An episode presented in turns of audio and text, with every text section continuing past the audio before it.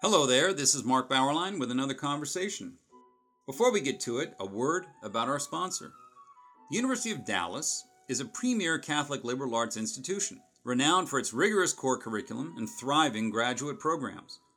Careers in ministry, teaching, business, humanities, and science are formed here.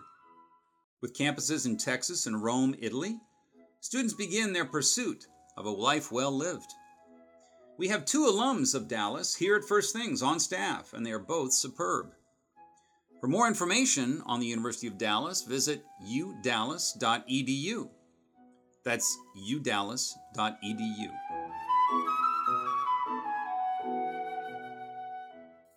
Cal Thomas has been a steady voice in the households of many millions of Americans for many years. He is the author of The Things That Matter Most and Uncommon Sense. I'm focusing on his books. This is a book show. Uh, and he now has a record of what he has heard and witnessed in his distinguished career, uh, lengthy career, entitled A Watchman in the Night. What I've seen over 50 years reporting on America. That's our topic today. Welcome, Mr. Thomas. Thank you, Mr. Mark. Nice to be with you. so, uh, first, a biographical question. Uh, why did you become a journalist, columnist uh, in the first place? Did that hit you when you were when you were very young? There was no counseling available at the time, and so I was just drawn into it. Well, I started in radio when I was 16, about two weeks after my voice changed, and then I joined NBC News in Washington as a copy boy around the age of 19 while I was still in college. And depending on your view of the media, worked my way up or down from there. I was a reporter for the first half of my life and then uh, became a columnist in 1984. And uh, it's uh, probably one of the few professions in which you get to meet people from many different backgrounds, uh, from presidents, kings, uh, uh, show business personalities, uh, crooks, politicians, but I repeat myself. And you know, it's a it's a great business. I've enjoyed a tremendous career in it, and it's still going on. I'm happy to say. What what college? American University in Washington. Oh, so you you were and were you majoring in in journalism or? I started to major in broadcasting, but I found I was learning more on the job than I were, was in a classroom. So I changed it to English literature, not because I wanted to be a scholar, but it appeared to me there were more girls taking the course than boys. Well, I, I was an English major. I became an English teacher uh, out of out of out of after graduate school. So so uh, that was good to hear. Good to hear. I I, I I'm, I'm the major's not as popular as it, it used to be. I'll have to ch- check on that. But uh, so they must have been very happy. You you you got into NBC before you even graduated. Well, I did. And I tell young uh, journalism students that the most important thing you can do is get in the door, no matter what it is. If they ask you to make coffee, empty trash, uh, sweep the floors, you can't do anything from the outside. Get in the door, do the job well, don't complain, and ask older people for advice. Older people love to give advice, and if they think that you are interested in what they know, they will pour their lives into you. Now, I am an older person and I'm giving advice to younger journalism students, but it's uh, it's better than anything you can learn in a classroom. It's it's like learning to swim. Uh, you got to get in the pool or learning to play golf. You can't watch a video. You got to get out there on the course yourself. So um, I was very fortunate. I started early and uh, I got to know some of the best uh, writers in the business, unknown probably to a lot of people under 40, but David Brinkley, uh, Martin Agronsky, Ray Scherer, Frank McGee, many others who uh, taught me by example and as I read their scripts how to write and how to be a real journalist as opposed to so many who are advocates today rather than really reporting on what's going on. Was that WRC? That was NBC? the local NBC station in Washington. Yes, we had a uh, there was a situation uh, then where what they call the owned and operated stations of the network uh, were combined uh, in the same building with a local station. So I was doing local news and network news, uh, mostly on the radio, a little bit on television, and it was an ideal situation then. In those early years, the way you talk about learning things, I, I, I wish I wish more more young people, my, my own son, would, would hear what you you just said. Talk to older people, ask them question about their lives find out how they got to be where they where they are. and it's not sucking up. It's uh, I'm learning things, right? I'm, I'm acquiring yeah. some of their wisdom of of experience. Well, that doesn't happen often enough these days, does Shakespeare it? Shakespeare wrote the past as prologue. You know, we didn't. We're not the first generation to live. We didn't just crawl out of a cave or have to invent the wheel or discover the use of fire. There have been people who have gone before us who have tested various things, found out that some work and some don't. Why repeat the mistakes of the past when you can avoid them by asking people with experience what they learned from their experience? And that's what I did at NBC, sometimes actively and sometimes passively. I was in charge, among other things, of filing their scripts, and they became my writing class. I would take them home at night and look and see how they rewrote uh, scripts from the uh, UPI and AP wire services, uh, how they chose their words, short sentences, not run on or compound complex sentences. And that uh, taught me how to be a writer. Young people yeah. ask me, well, how do I, you know, how do I become a good writer? And I say, well, read good writers, read people that you respect. Not necessarily you have to agree with them, but uh, see how they argue their points and uh, keep your sentences short. Uh, and you'll get uh, a better read than if you go on and on for 15 or 20 year, uh, words in a single sentence. Right. In those early years, did you think about uh, acquiring a beat, right? A, a, a, world of ex, a little area of expertise. Not conscious? really. I mean, there, there, there are some people, of course, who do that in the law and science and other things. Uh, but I was uh, a general assignment reporter, and I much preferred that because you get a broader understanding of what's going on. One day you might be covering a hearing on Capitol Hill, and the next day you might be doing a, a story on crime or or some other thing. So I really like being a general assignment reporter because of the exposure to uh, many different people, many of, of different backgrounds, and uh, different cities and uh, different subjects. Yeah. Now you're you're known as as a conservative writer uh, on on the spectrum. When you were when you were 23, 24, would you have identified yourself in that way? Did did did, did a political orientation mean as much to you then? Not really. I mean, my parents were Republicans, but it, I didn't really think much about it. I first started getting interested in uh, politics when a, a friend of mine gave me Barry Goldwater's uh, book, and uh, that's what piqued my interest. Of course, back then when I was growing up, there were certain things that were taken for granted. People were taught right from wrong, good from evil. There were certain standards. Uh, there was the search for truth. Maybe not everybody agreed on what truth was, but most people agreed that truth existed.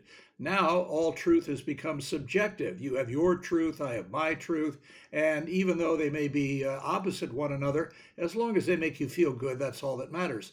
So I think we've seen the results of that. Uh, yeah. The, the, late Bishop Fulton J. Sheen uh, had it right when he said America is not uh, so much bigoted as it is broad minded.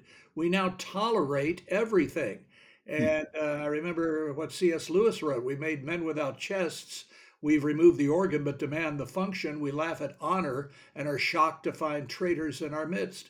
So, from my writing, I begin with a standard, uh, a, a, biblical standard, uh, a sense of right versus wrong, a sense of what has worked in the past and what doesn't uh, work now. Uh, look at our debt 33 trillion on the way to 34 trillion dollars, an open border, uh, a loss of a shared sense of moral values. All of these things have contributed to the decline of nations and uh, great empires in the past. I wrote a book about that too called America's Expiration Date. And I think we're on the same path to, if not destruction, then certainly a, a, a new kind of weakness that we've never experienced before because we've forgotten who we are as Americans. And as Ronald Reagan used to say, uh, we're only one generation away from losing it all. These values and virtues have to be renewed by every generation or they're lost.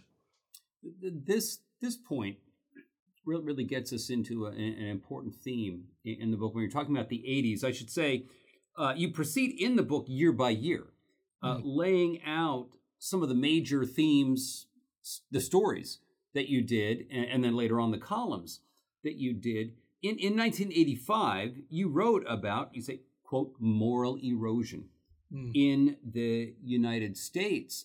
Was that sort of the deeper transformations that you started we started to witness did well, that prompt yeah. you to go from being uh, more reportage into opinion column? Yeah, well, a lot of people, you know, some people would write me, well, you're not very balanced. That's right. I'm, a, I'm an opinion columnist. I write my opinions on things. There are other columnists who write their opinions and they may differ from mine. That's why it's called an op ed page, opposite the editorial page. Uh, but I first started noticing this in the 70s, uh, or really the late 60s. You know, the, the uh, free love generation, which turned out not to be free or love, and uh, the rejection of a lot of the uh, values of my parents and grandparents' generation uh, that has uh, resulted in a lot of uh, the moral chaos, the economic chaos, the political chaos that we're seeing today. Uh, so, again, history is a great teacher if we pay attention to it. Get off TikTok, get off other social media, stop listening to your friends, and uh, read stuff that really matters.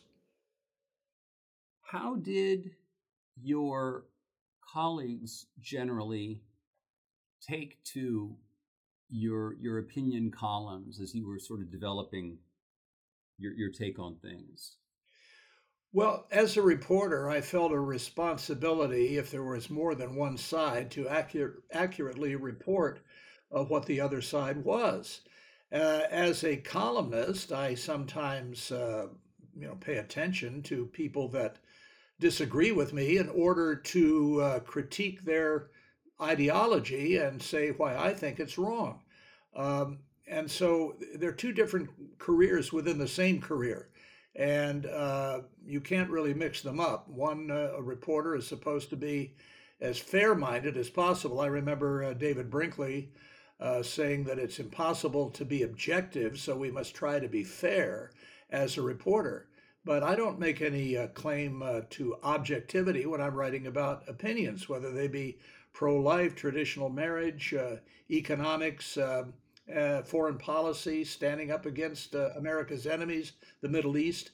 All of these things I have opinions on, much of which I've experienced. I've been to the Middle East 27 times. I've traveled to Russia, China, uh, many parts of the world, and I've observed things up closely, which uh, helps to inform my opinions. And I would say, I hope, give me gives me credibility, including uh, uh, with uh, some of those who might uh, disagree with my conclusions. Yeah, I think maybe, probably far too many younger journalists spend all their time uh, uh, at the screen, not That's getting true. out, talking to people. You, yep. you, you know, you got to be curious about about people. One one thing that I mean, I ask about colleagues because it, it seems that it, it takes a certain independence and uh, conviction or firmness to do something like you did in the 80s when you really started writing about the abortion issue strongly that I imagine 90% of your fellow journalists, even back then, uh, weren't happy? Well, I always say that uh, abortion is not the cause of our decadence, it's a reflection of it. And I think, uh, you know, as a as a Christian, I see this as an attack upon the uh, image of God in all of us. And uh, that attack has uh, existed not only in abortion, but also in, in marriage relationships and many other human relationships. And so I think when uh, a nation, a people, an individual uh, forgets uh, God, then, you know, as Lincoln said in, in the middle of the Civil War, um, we have vainly imagined in the deceitfulness of our hearts that all of these blessings were produced by some superior wisdom of our own. Intoxicated with unbroken success, we have become too self sufficient to feel the need of redeeming grace, too mm. proud to, to, to pray to the God who made us. I thought that was incredibly profound, and he said that in the middle of the Civil War. And that's something else we can uh, learn from. You know, we're not just uh, uh, material and energy shaped by pure chance in a random universe with no author of life and no purpose for living and no destination after we die. Uh, these are uh, uh, supernatural, not superficial things that a lot of people, as you suggested a moment ago, don't pay any attention to. And yet, they're the most important questions that could be asked Who am I? Mm. Why am I here? Where am I headed? And again, I think social media, cable TV to some extent, and as you say, spending too much time in front of the screen rather than exercising your brain and developing what we used to call wisdom, uh, produces the consequences that we're seeing today and we don't like. And we, you know, we pretend that politicians are going to solve these problems every election cycle. If they could solve them, wouldn't they have by now? Because they've certainly had enough opportunity. That's true, true. I mean, you, you mentioned about you know getting out your your travels uh, around the world, and one thing that does stand out in your accounts is which is filled with many many anecdotes that are revealing of the state of things uh, at that time. But you, you you got out of D.C., you got out of New York City, and would talk to people such as Bermuda's premier uh, John Swan, and the so, sometimes you hear the excuse made by by reporters or even editors that well we don't have the money anymore on our model to send people out to do that real kind of investigative work cal do you, you, you asked me to call you cal cal do you yeah. do you buy that argument the money argument well, that's partially true, but you have to ask why did we get to this situation where we don't have the money to do this? And I think that part of the reason, a major reason actually, is the loss of credibility uh, in the minds of many Americans in the media. Gallup has been consistent on this every year when they take a poll about trust in the media and other institutions, whether it be Congress, the presidency, even what they call organized religion. Uh, all of these institutions are in decline and uh, and are now lacking credibility. Uh, when I was with NBC, we had um, uh, bureau chiefs in Berlin, in Moscow, in London, and many other places in the world. And these were reporters who, in Rome, uh, these were reporters who uh, saw things up close and could report accurately and uh, with credibility from those places. And every January, uh, NBC brought the correspondents back and they, they did a, a, national tour, what we now call town halls, and they would fill auditoriums because people were incredibly curious about what uh, these reporters had witnessed and what they'd reported on and what they saw as the future of, of various uh, places that they had covered. None of that happens anymore. And if there are any foreign reporters left, there are a few, but they get sent to, uh, well, Ukraine and rotated, but there are no full time people in any major bureau now that I'm aware of uh, hmm. because it costs too much. And the reason it costs a lot and the reason they don't do it is again because of the lack of credibility. They're just not getting the money. And plus, the technology is changing. I mean, newspapers are not read by younger people anymore. And that's uh, that's a tragedy, I think, certainly for columnists like me. I once had over 500 newspapers. Now it's down to 200 and some because Younger people just aren't reading them. Hmm. Your Christmas column of 1993. this is after the, the Berlin Walls come down, the Soviet Union, you know, collapses. Hmm. Nonetheless, your your column in 93 was pessimistic about a Pax Americana mm-hmm. uh, really becoming settled and successful. What I mean, sounds to me like you uh, you saw something that was really there. What led to your darker, more skeptical prophecy? Do you remember?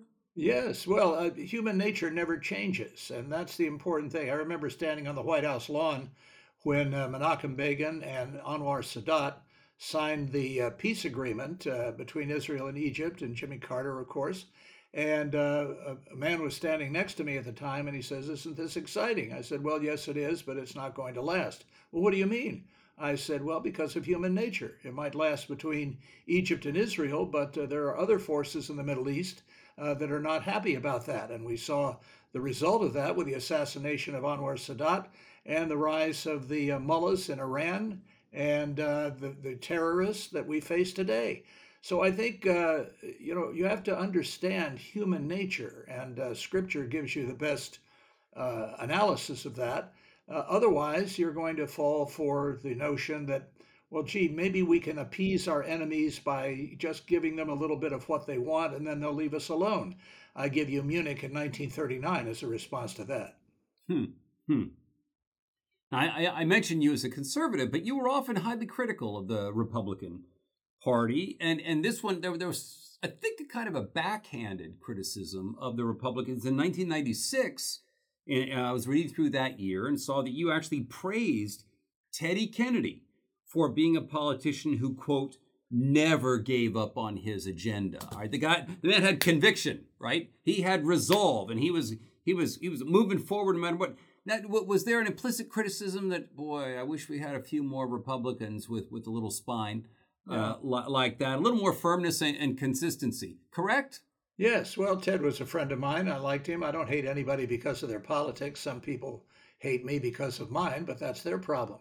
Uh, but I used him as an example because uh, when the Democrats were in power, then a lot of his uh, uh, policies uh, advanced. And when the Republicans were in power, uh, he made uh, friendships with Republicans in order to uh, maybe more slowly, but still advance his agenda. He and Orrin Hatch, a senator from Utah, Republican, had a great personal relationship. We don't have much of that anymore.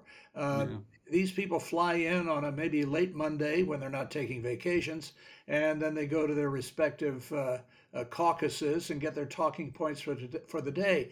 They don't uh, socialize together as they used to do when I was growing up in Washington. Uh, they don't know each other very well beyond labels. Uh, their spouses uh, usually don't come to Washington anymore. There used to be relationships with spouses in D.C., uh, and there are almost no, you know, parties anymore like there was when I was a young reporter. I think that's really too bad. Uh, because if we don't know each other, you know, we're not each other's enemies. We have enough enemies on the outside of the country. Why are we constantly belittling and bickering with each other? Uh, it's it's just not what the American people say they want, and yet they keep electing the same people over and over again, expecting different results. That's the definition of insanity, as you know. you know, I, I was a very low level political appointee in W's administration in 2003. I was in the uh, in the National Endowment for the Arts for, for a few years. Again, nothing nothing important uh, about politics, but I was I was here during that time, and there there were some interactions with with people on the Hill uh, in our agency, and Cal, it, it, was a completely different atmosphere. Even in 03, I mean, as opposed to you know even 70s and 80s, than than it is now. It wasn't such a sour mood uh, prevailing inside the Beltway, and that there was there was partisanship, of course, but there was also you know we're all in here playing the game. Yeah. You know where we're all trying to beat e- each other, but we're all in the same game out out on the out on the field, struggling. Uh, I tend to think that the Obama administration changed that. Am I wrong? Well, there are a number of things that contributed to that. I think the Obama administration was part of it but you've got cable TV that have uh, they have two people on. One of them says, "Well, you're ruining America," and the other one says, "No, you're ruining America." Well, you're a Bible thumping bigot. Well, you're a secular humanist commie. And the host says, "We'll be back with more civil discussion after these messages." You know, real people don't behave that way. And so I think uh, that's part of the problem. The other is the fundraisers, and uh, mm. they send us twenty five dollars, or th- this bad person is going to do this to your daughter, and the other side says the same thing in the opposite direction.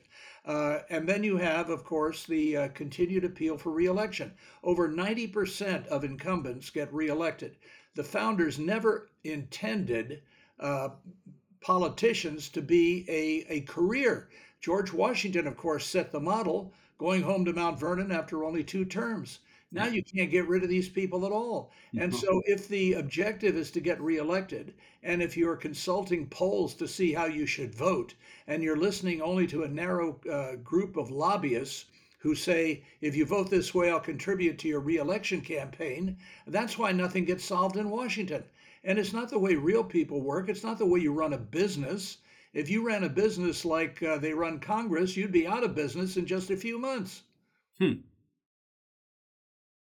you you spend a lot of time on on you know the 9-11 and then afterwards and and the the iraq invasion. How do you you talk about the press also during that time.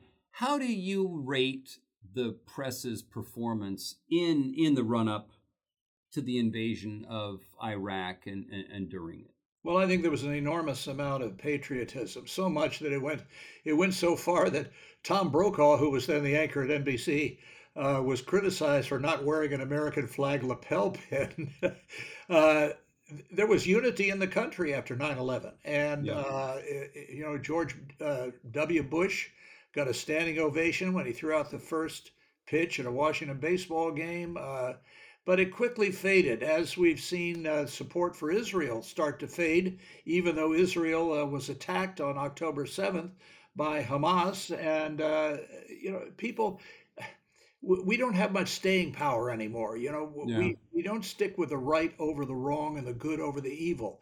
And this is what Osama bin Laden always said. He, he took Vietnam as, as the model that America would never have the staying power to stay in the war to combat terrorism. And that's what Iran is banking on now. And that's what Putin is banking on in Ukraine that the United States will grow tired, spending too much money. The public opinion polls will shift away from support of Ukraine and Israel, and the, uh, the opponents will have their way. Uh, that's not the way the world works. I mean, you know, evil must be opposed and hopefully destroyed. And if it's not, it eats you up like a, a virus or a cancer. A personal question Has the internet altered your journalism? What you do? Well, of course, and I don't know anybody who uh, who hasn't been altered. I mean, when I started uh, as a columnist in 1984, if I wanted to do research, I had to physically leave my house and go to a library. If I wanted to read old newspapers, they were on something called microfiche, uh, and you reeled the thing around to find out what you wanted, or consult the encyclopedia. Now you have Google and other search engines, which are just tremendous. But yeah. you have to be careful, of course, with the internet because there's a lot of phony stuff out there. So, uh, yeah, the technology has changed tremendously. I don't have to go to a studio anymore to do my radio commentaries. I record them on my laptop as an MP3 file and send them off to a syndicator. Uh, it, it's great. I'm talking to you now on something that uh, would, would be unheard of uh, 20, 25 years ago. So, yes, the technology has changed, but speeding up the process by which we receive and send information has not necessarily made us wiser. Uh, who who uh, majors on wisdom anymore? We hmm. major on information. It's the information age. Well, we've got plenty of information, but we've got uh, too little wisdom. I think mm. we hmm. need to be focusing more on wisdom. Last question, Cal. Uh, you, have had contact with with all the presidents, sometimes close. Well, not all of them. I didn't know Lincoln. I stand corrected. Uh, is is there one uh, personal impression that you could single out that is wholly contrary to the popular image of that president that maybe even lingers today that you would share with us? Well, I never, the ones I knew, uh, I didn't know intimately enough to be able to uh, uh, give an accurate answer to that. I mean, all presidents, especially in the television age, are actors to a certain point. Uh, obviously, Ronald Reagan, who was an actor, was the best at it and his biographer could never get through to the core of who the man was because he you know shielded himself from this as many did in the yeah. world war ii generation by the way. But i think uh, reagan was the most interesting for me. I mean the first president i saw in person was jack kennedy who had uh, tremendous aura of personality about him. But uh, they all have i mean clinton had obama had uh, you know the bushes not so much but uh, uh, yeah. They uh, they are all actors on the world stage, and especially in the TV age. I mean, you look at some of the presidents and their voices and the way they looked before television. Think of Calvin Coolidge or Herbert Hoover, uh, going William McKinley. Uh, I don't know how some of the, some of the lesser known lone ones looked, unless I looked up and saw drawings before uh, photography or paintings. But um, you know, you can't get elected anymore if you don't have a certain personality and a certain look and a certain mm-hmm. way about you. So, uh, you know, I remember something Reagan told me once. Uh, we had lunch together at the White House, and he said, uh, "Some people think this job is all powerful, but I'll frequently give an order and see it frustrated three or four levels down in the bureaucracy. That's the definition of the swamp." But I think of all the presidents I've known or met, uh, I think he was the most personable and the one who was least changed by the presidency. He knew who he was coming in, and he was the same man when he left. Not hmm. many can say that.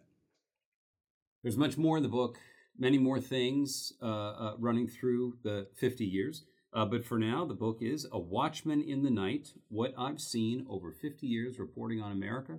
Cal Thomas, thank you for joining us. Mark, it's a pleasure. I have a money back guarantee on my book. If you don't like it, I guarantee you not to give your money back. okay. Very good.